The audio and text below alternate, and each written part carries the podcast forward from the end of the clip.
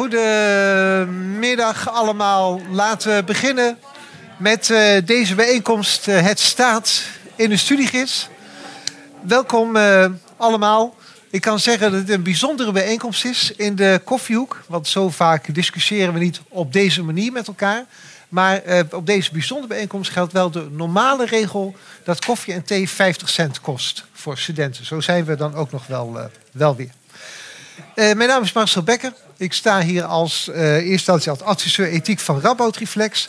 Uh, een van de taken van, van Reflex is het om de discussie op de universiteit over ethische zaken te stimuleren. Een boeiend thema wat betreft ethiek leek ons te zijn regels. Wat zetten wij wel en wat zetten wij niet in regels? Hoe precies laten we die regels zijn? En hoe streng zijn we dan in die toepassing van die regels als we er eenmaal zijn overeengekomen? En wij denken over deze vragen na met twee prominente gasten. Allereerst aan mijn rechterhand directeur onderwijs Jeroen Linsen. Wie kent hem niet? Uh, Jeroen, hoe lang ben je al directeur onderwijs? Um, volgens mij al bijna acht jaar of zo. Oh ja, zoiets. Ja, oké. Ik schaam me er echt voor. nou, ja. En aan mijn linkerhand uh, Stijn van Uffelen, uh, student, vertegenwoordiger, belangenbehartiger. Uh, Stijn, hoeveel uur de afgelopen jaren, afgelopen twee jaar ben je hoeveel uur gemiddeld per week bezig geweest met studentenvertegenwoordigingszaken? Hoeveel, hoeveel uur? Dat is een goede vraag. Gemiddeld per week. Ik heb het een keertje uitge, uitgeschreven bij een soort van, van een oefening met een coach. En er was wel meer dan 30 uur per week. Meer dan 30 ja. en, en, en, je doet daarnaast natuurkunde, wiskunde en filosofie? Ja, nou, ik heb de afgelopen twee jaar uh, over de medezeggenschap gedaan, dus iets minder gestudeerd. En nu ben ik weer volop uh, aan de gang daarmee. Oké, nou, en beter konden we natuurlijk niet hebben als gast voor deze bijeenkomst. Hoe gaan we doen? Nou, als volgt. Eerst een kort statement van de directeur onderwijs, vijf minuten ongeveer. Daarna een kort statement van de student, vijf minuten ongeveer. Dan gaan ze met elkaar, maar vooral ook met jullie in discussie. Jeroen, het woord. Ja, dankjewel Marcel. Um, ik, ik, spreek hier niet als de directeur onderwijs, maar als een docent. Dat, is me bij de, dat was toch bij de voorbereiding. Ik ben gewoon docent, een van de velen. Uh, vroeger was alles beter. Als docent hoefde je alleen in de studiegids te aan te kondigen wat je ging doen. En de rest volgde later in de collegezaal. Nu is dat heel anders. Nu moet je de tekst voor de studiegids niet alleen inleveren. Je moet er ook leerdoelen bij formuleren. Opgaven van literatuur.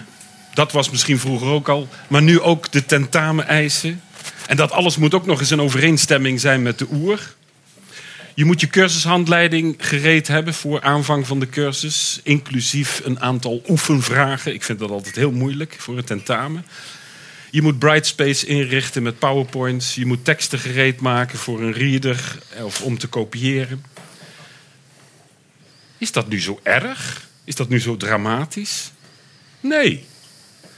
Voorheen hield een docent amper rekening met het programma waar hij in zat. Hij gaf zijn lessen, eh, bedacht er een afronding bij.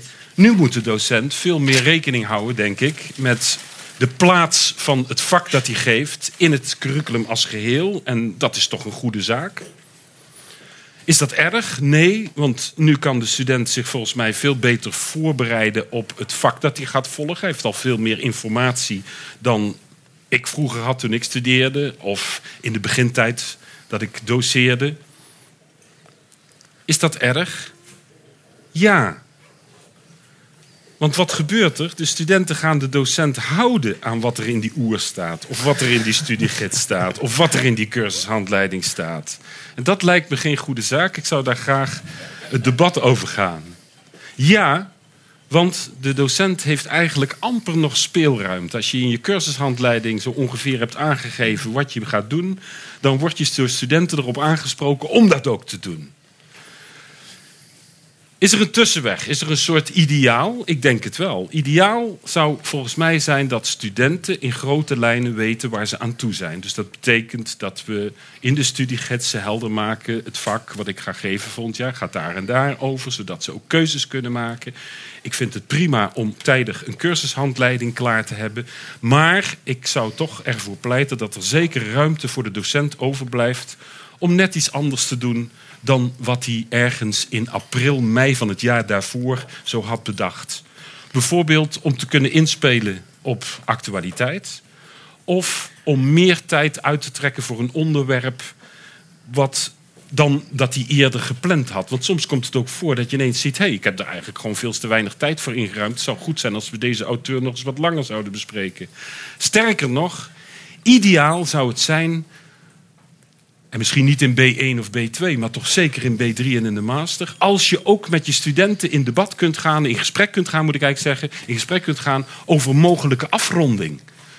Ik kom er wel eens achter dat ik een afronding bedacht heb met, met verschillende tussentijdse opdrachten en een eindtoets of een eindpaper aan het eind. En dat studenten met veel leukere voorstellen komen van afronding. En dan mag ik dat als het ware niet meer doen. Dat vind ik jammer. Ik ga graag met studenten in gesprek over wat vinden jullie nou een goede manier om deze cursus af te ronden. Kortom, en dat is misschien wat bout om het zo te zeggen. Laten we ophouden met schooltje spelen en laten we eindelijk worden wat we zijn: universiteit. Ja, fantastisch. Bedankt voor deze mooie woorden. Ik hoop dat u ook doorcijpelt bij de onderwijsdirecteur te zijn. Ja, dat hoop ik ook. Ja, ja, ja. ja. Uh, Stijn, jouw statement. Ja, het gaat vandaag over juridisering. En voor een docent is het heel erg duidelijk. Die kan een overzicht hebben van, van jaren dat hij hier gewerkt heeft. Uh, vindt er juridisering plaats? voor mij als student, ik loop hier maar kort rond, was dat niet zo duidelijk. Dus ik ben eens gaan onderzoeken, hè, uh, vindt er wel juridisering plaats en in welke mate en op welke manier? Nou, ik ben eerst eens even uh, gaan kijken in jaarverslagen van de universiteit. In de wervingstekst van deze lezing ging het heel erg over studenten die beroep doen op de regels. Dat gaf de heer Linsen net ook al aan, dat dat als vervelend wordt ervaren. Maar als ik ging kijken in het jaarverslag van de universiteit, over de hele universiteit gezien, alle faculteiten. als je gaat kijken naar het aantal studenten dat nou in beroep komt, bij een college voor examens. Dat is iets gegroeid. Het aantal studenten is ook iets gegroeid. Procentueel blijft het ongeveer constant. Dus het is niet echt zo dat studenten veel vaker in beroep gaan. Nou, misschien op onze faculteit dan. Ben ik ook gaan kijken. We hebben niet zo'n mooi historisch overzicht. Maar vorig jaar bij de examencommissie, naast al die uh, minor-aanvragen en dergelijke, kwamen er precies twee verzoeken binnen. Uh, waarin een bezwaar was op een of andere regel. Nou, misschien is dat een doennaam, misschien was het jaar ervoor maar eentje. Maar een grote toename is het in ieder geval niet geweest. Dus hoe kan het dan dat docenten toch een juridisering ervaren? Als er eigenlijk niet echt sprake is van veel meer beroep doen op regels. Nou, het ministerie van Binnenlandse Zaken die heeft een keer een soort van visie geschreven op de juridisering van het openbaar bestuur. En daarin noemden ze verschillende soorten van juridisering. Het beroep op regels, maar ook andere dingen. Namelijk bijvoorbeeld het, het aantal regels op zich. En heel belangrijk ook de dialoog over regels. Het, het praten over de totstandkoming van regels. Dat werd ook als heel erg vervelend ervaren bij ambtenaren. Nou, uh, het lijkt me duidelijk dat het beroep dat studenten doen op regels, dat is echt iets vanuit de docent komt, vanuit de student komt. Maar juist het maken van regels en de dialoog faciliteren over regels, dat is iets waar de organisatie primair verantwoordelijk voor is. Zij hebben het initiatiefrecht om regels uh, te bedenken. Dus daarmee, gecombineerd met dat kleine empirische onderzoekje van mij, is eigenlijk mijn idee dat de organisatie primair verantwoordelijk is voor het maken van regels. Niet per se de docent, maar de organisatie. Nou, hoe doet de organisatie dat dan precies? Daar heb ik een tijdje over zitten nadenken in de zomervakantie. Maar eigenlijk toen ik dit collegejaar begon, ik volgde een paar vakken bij de managementfaculteit, werd het in één keer heel erg duidelijk. Bij die managementfaculteit is het namelijk zo dat die juridisering helemaal is doorontwikkeld. Die is geëvolueerd tot haar meest, haar meest hoge vorm. En er waren een aantal concrete voorbeelden die volgens mij gewoon heel duidelijk maken uh, hoe nou precies die juridisering werkt. Een uh, eerste voorbeeldje, gewoon van de opzet van een college. Bij het college werd een PowerPoint gebruikt en die PowerPoint werd systematisch doorgelopen, waarin de eerste slide gewoon de leerdoelen omvat. Die ergernis van die leerdoelen die komt terug in het college. Wat zijn de leerdoelen die we dit college gaan trainen? Vervolgens was iedere slide in het college was één van de leerdoelen, met dan op die slide de begrippen die dan volgens het leerdoel onderscheiden moeten worden. En daarvan een, een definitie of zo. En uh, dan heb je dus ja, precies de begrippen geleerd die in de leerdoelen aangegeven staan dat je moet leren. En vervolgens het college werd afgesloten met gewoon een aantal oefententamenvragen. Dat is dus heel opmerkelijk. Het, het, het, het, tentamen gaat niet meer over het onderwijs of over de lesstof. Nee, de lesstof dat is de voorbereiding op het tentamen geworden. En dat is denk ik hoe dat uh, juridisering nou precies werkt. Nou, een ander voorbeeldje nog. De aanwezigheidsplicht. Daar is hier op de faculteit veel gedoe over geweest. en veel gekibbel over geweest. Ook dat heeft zich verder geëvolueerd op de managementfaculteit. En het is wel grappig, want je moet daar niet alleen aanwezig zijn, je moet ook op tijd aanwezig zijn. Als je drie minuutjes te laat bent, dan wordt je kruisje niet bij jouw naam gezet. En dan telt het niet mee voor je examen. Maar sterker nog, je mag ook niet meer naar binnen. Je mag niet bij een werkgroep naar binnen als je niet op tijd aanwezig bent. Want immers, hè, als je te laat bent, dan uh, draagt het toch niet meer bij aan jouw uh, ingangsvoorwaarden voor het tentamen. En dan heeft het dus ook geen zin meer om er nog te zijn. En dat is denk ik hoe dat juridisering samenvattend en nou precies werkt op onze universiteit. juridisering is niet per se dat studenten meer beroep doen op de regels. Maar de regels in ons dagelijks onderwijs sterker de overhand krijgen omdat het onderwijs meer gaat draaien om de tentamens. En de tentamens die zijn van zichzelf natuurlijk heel erg juridisch. Dat is denk ik hoe de juridisering op ons onderwijs uh, tot stand komt. Dank je voor de statement. Ik heb niet het idee dat de heren aan weerszijden nou vreselijk van elkaar met elkaar van mening verschillen. Maar goed, laat ik toch eens even vragen. Uh, in eerste instantie dan aan, uh, aan Jeroen Linsen. Helemaal eens met dat wij niet het zo dol moeten maken als op de managementfaculteit? Ja, daar ben ik het volstrekt mee eens met uh, Stijn. Uh, ja. dat, dat loopt echt de spuigaten uit, om het zo te zeggen. Um, kijk, op zich zijn die dingen... die zijn op, op een bepaald... Die zijn op een bepaalde manier natuurlijk wel weer begrijpelijk. nou, het zou kunnen, dat weet ik dan niet, Stijn, dat dat om hele grote groepen gaat stel je geeft een CC1 of CC2 onderwijs. Dan is het wel heel storend. Ik heb dat zelf ook ooit gedaan voor managementwetenschapsstudenten. En dan is het wel heel storend als mensen daar vijf minuten, tien minuten na aanvang nog binnenkomen en allemaal kabaal maken. Dus daar, ik kan me dat, daar zou ik me nog wel iets. Maar ja, zo'n regel wil je toch niet. En jouw belangrijkste punt, en ik denk dat je daar gelijk in hebt. Ik denk dat de universiteiten, hogescholen, wat zijn doorgeschoten in uh, dat, het, dat alles draait om het studiepunt te halen. Dus het tentamen doen, het examen doen. En dat alles daar naartoe uh, gemasseerd moet worden, zeg maar. Alles staat dus in het teken van wat we dan eigenlijk niet meer zo hard op mogen zeggen van de minister, maar in, nog steeds nog in het teken van die rendementen. Met name gewoon het eigen persoonlijke studierendement van de studenten. Die moeten we zoveel mogelijk faciliteren.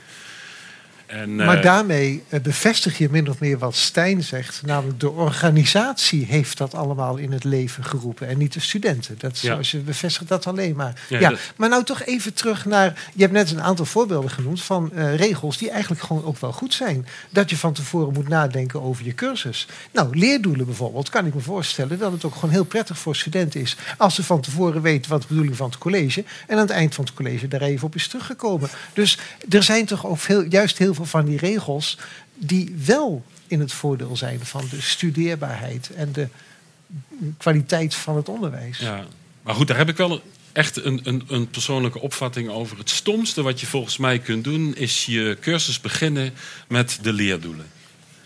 En dat klinkt raar uit iemand die verantwoordelijk is voor goed onderwijs op een faculteit. Ik wil het wel uitleggen. Leerdoelen zijn eigenlijk uiterst abstracte dingen. Die ga je pas volgens mij als student en misschien zelfs als docent pas een beetje begrijpen na verloop van tijd in de cursus. En dan ga je begrijpen waar die dingen bij horen. Ik denk gewoon aan mijn eigen leerdoelen, die ik overigens niet zo uit mijn hoofd zo kan opsommen. Maar die zijn eigenlijk voor een student bijna onbegrijpelijk als hij de cursus nog niet heeft gedaan. Als hij nog niet weet waar het allemaal over gaat. Dus ik, ik zou daar nooit mee beginnen. Dat neemt niet weg dat het wel heel goed is om op een bepaald moment in die cursus, en dat kan de ene keer al na drie keer zijn en de andere keer na zes keer, dat hangt van een ritme af, om daar toch naar te verwijzen. Dat, dat studenten heel goed doorkrijgen van, kijk, de stof die ik nu met jullie doorneem, de onderwerpen die we met elkaar bespreken, die ga ik wel op deze en deze manier bij jullie toetsen, want dit is eigenlijk wat ik wil dat jullie vasthouden. Er zijn nog best veel, zeker in het begin van de filosofie of religiewetenschappenstudie, studenten die het moeilijk vinden om te kunnen bepalen van wat is nou wat die docent wil dat ik ken aan het einde. Dat moeten we niet onderschatten. dus daar vind ik dat er een, een, een, een, belangrijke rol voor die leerdoelen kan zijn. En daar moet je in je cursus een keer aandacht aan besteden. Ik vind overigens dat je in je cursus vaker uh, op een soort metaniveau met je studenten moet praten. Je moet vooral enthousiast college geven de meeste docenten doen dat volgens mij. En, en, en, en, en mensen en- engageren bij, bij het thema, bij de stof, bij de zaak waar het om gaat. Of het nou een auteurscollege is of een themacollege, maakt me niet uit. Dat is heel belangrijk, maar je moet soms ook dat metamoment pakken met je studenten. Laten we dat de studenten vragen. Interessant, Ja? want er Ja? zit een veronderstelling in het verhaal. Ik ben het met je eens. Het is heel belangrijk dat er in een cursus gewoon een beetje structuur zit. Eh, als je een verhaal aan het vertellen bent voor een klas, dan is het handig om dan eh, misschien van tevoren in je inleiding te vertellen hè, wat je gaat vertellen. En dan achteraf misschien een samenvatting te geven. Je kunt zelfs misschien op het bord kun je even opschrijven wat nou de, de hoofdpunten waren. Maar in eh, je betoog of in je verhaal lijkt het naar voren te komen alsof die structuur, die denk ik ja, gewoon heel eh, bazaal onderdeel is van een goede presentatie, alsof dat per se dezelfde structuur moet zijn als wat er gekend moet worden voor het tentamen. Waarom eh, moet dat in de presentatie per se gaan over wat moet je nou kennen? En dat zijn ook subtiele, subtiele manieren waarop, eh, waarop dit, dit proces plaatsvindt. Als docent kun je zeggen eh, aan het einde van je college, nou laten we nog even kijken, wat moet je nou precies kennen voor je tentamen? En dan eh, kun je gaan opschrijven wat de hoofdpunten van het college waren. Je kunt ook gewoon zeggen, nou, ik zal je nog even kort vertellen wat de hoofdpunten van het college zijn. En dat, is, dat is iets waar je mee zorgt als docent dat het voor studenten ook minder draait in het tentamen. En een voorbeeldje van de managementfaculteit is wat ik in de studiegids las. Eh, daar zo was de tekst. Even kijken. Ehm, er wordt van de studenten verwacht dat ze de literatuur van tevoren lezen. We weten hoe moeilijk het is om de discipline op te brengen, maar het is wel nodig om het tentamen te halen. dat, is, dat is heel erg letterlijk, Ja. een beetje schrikbaar, maar dat is ook eigenlijk impliciet wat je zegt Dat is als je, school te Ja. spelen. Als, je, als je de leerdoelen gaat gebruiken om de structuur in je verhaal... Ja. eh, Ja. Ja, we gaan eh, dit ook te, op de managementfaculteit organiseren als Radboud Reflex. Dat begrijpen jullie wel. Maar, nu even, maar stel je nou voor, even we- weg dan wat af van, van, van die cultuur, dat een docent halverwege de cursus zegt: Ik heb nog eens even erover nagedacht bij studenten. Ik zie een aantal dingen gebeuren in deze groep en ik ben al 30 jaar docent, dus ik weet hoe het gaat. Ik ga de leerdoelen wat verschuiven. Of ik ga de toetsing wat verschuiven. Dan is 40% van de studenten is het daar niet mee eens. Maar dan de student die zegt vanuit mijn ervaring en mijn expertise met onderwijs weet ik heel goed wat ik doe, dus ik doe dat. Wat vind je daarvan? Ik denk dat het heel goed mogelijk is voor de docent binnen het huidige systeem om eh, de toets te veranderen, zoals je zegt. Ja, maar dus, Ehm. dus dan doet de docent dat niet direct in overleg met de studenten, maar op basis van zijn eigen ervaring die hij heeft. Nou, eh, het is een beetje gek, want eh, we hebben het over een situatie dat een docent een andere toets wil hebben. En nu kan je het hebben over de vorm van de toets. En de vorm van de toets, denk ik, het is handig om het van tevoren vast te leggen. Want eh, je hebt bijvoorbeeld eh, internationalisering. Heleboel studenten moeten nu ook naar het buitenland van de organisatie. De helft, geloof ik zelfs, is het doel. Ehm, en dan heb je te maken met tentamens in, eh, in andere landen of een semester wat begint. Is het onhandig als dan in één keer je blijkt dat je nog een schriftelijk tentamen moet gaan maken. Maar op de inhoud, als je kijkt naar zo'n leerdoel, dan zal er vaak staan... de student kent de belangrijkste begrippen uit de moderne geschiedenis van de filosofie.